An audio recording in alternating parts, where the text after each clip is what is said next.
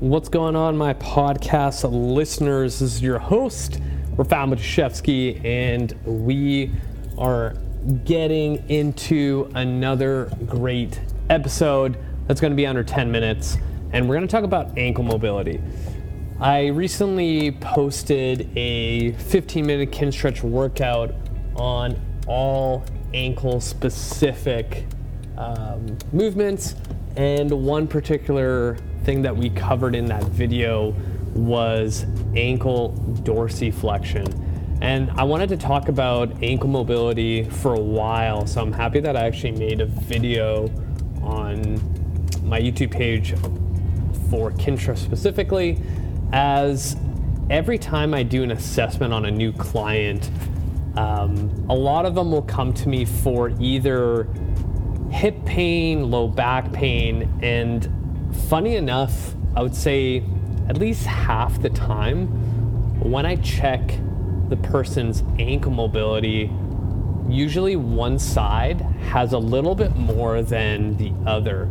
And it also then has a relation to the side that they have low back pain or hip pain.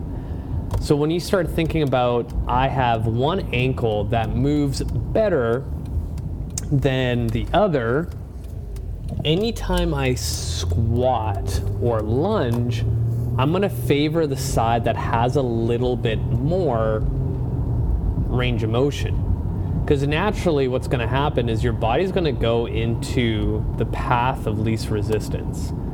And once you understand that, it's kind of it's a bad analogy, but it's a ticking time bomb before something goes. And what you need to understand about injuries and flare-ups and things like that is it's never you do one motion and that's what the catalyst is for the injury. It's based off of a repetitive nature. So if I have an ankle that's a little bit stiffer than the other side, I squat X amount of times every week, and in a month I squatted 47 times under X amount of load, and I do that for 6 months straight. Usually then that one rep, you feel it in your low back or hip, or the next day something's really sore and you're like, well, what the hell? I've been training consistently. I don't know why I'm hurting. And it's because of the accumulative effect that your tissues couldn't support that capacity and load for that amount of time. So a lot of times when people come to me and I do their assessment, I start educating them. And I always joke around that, sometimes the assessment goes beyond the hour, because as I see things, I want to explain to the individual what my thoughts are of why things are hurting, why things are moving the way they are, and what Kinstretch and proper training can actually do for them. And the moment I start seeing ankle stuff, literally the simple solution is let's give you more ankle range of motion. Now everyone's a little bit different, and I always use this example is that when I was in high school, I used to skateboard a lot, and my left ankle, because I was a regular rider, so I always had my left foot in front when I rode, that's the ankle that would constantly get injured. I would roll my ankle, I would take a lot of impact, and that's what caused a lot of stiffness in that ankle.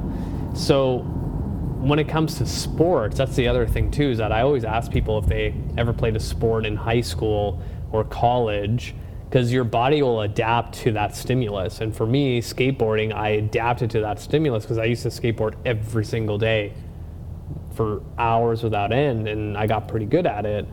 So having that adaptation on my left ankle just naturally being more stiff, I now have limitations of my left ankle. But now, because I've done Kinstretch for so long, left and right ankle dorsiflexion are pretty much equal, But what's interesting is that my left side, when I do ankle cars or any kind of ankle circle, for those who don't know what ankle cars are, you can hear literally the scar tissue like exploding.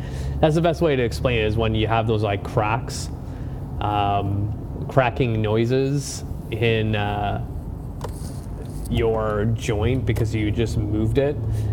So my ankle just sounds like it pops like nonstop. So the feel of that left ankle is so different than my right, to a point where my talus bone actually kind of sits forward a little bit more, and that has been diagnosed by multiple chiropractors and physios. They're like, oh, this ankle's really funny, and I'm like, I know. So depending on your history, there's a lot that we would have to get through, right? So if one of your ankles is the one that you constantly have rolled or injured or have broken, then that's going to play a huge role in the mechanics of your squat and your lunge. So I always tell people, like, there's always going to be anatomical consequences every time you injure yourself, right? There's more work to be done to fix whatever you did. And I think people need to understand this construct, because most people, when they injure themselves, they kind of just wait it out until it's good, and they're like, yeah, so I'm good, and I can go back to what I was doing. You know, maybe best case scenario, they go see a physio in Cairo to get a couple of treatments, and they're like, yeah, so it doesn't hurt anymore, so I'm good. But it's beyond that. So if you are experiencing low back pain or hip pain, there's a good chance that you might have an ankle that doesn't move as well as the other one, and you're shifting yourself into the path of least resistance, and over time could cause some issues. I'm gonna leave it there. Hopefully that kind of opened your eyes. If you guys have any questions on ankle mobility, hip pain, low back pain, or just training in general, feel free to reach out. Add me on Facebook, add me on Instagram, add me on TikTok, and subscribe to my YouTube channel. That's it for me, you guys. Until next time.